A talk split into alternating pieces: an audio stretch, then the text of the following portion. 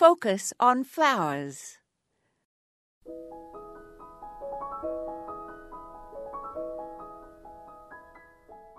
Straw flowers, sometimes called everlasting flowers, can be used for fresh arrangements as well as dried for winter bouquets. Everlasting daisies belong to the Compositae family, and their botanical name is Helichrysum bracteatum.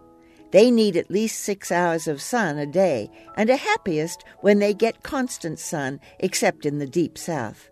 They will be spindly if they don't get enough sun, and like most annuals, if they're overfed, they will grow more leaves than flowers.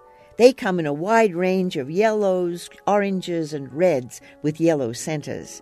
My native Australia is famous for everlastings, and the Swan River daisies from there come in white, rose, and deep pink.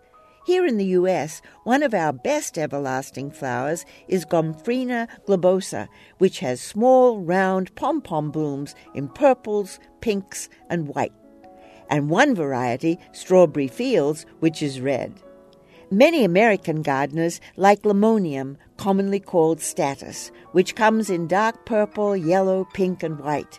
Just hang all everlasting flowers upside down in small bunches in a dark, well ventilated spot to dry if you want them to live up to their name. This is Moya Andrews, and today we focused on everlasting flowers.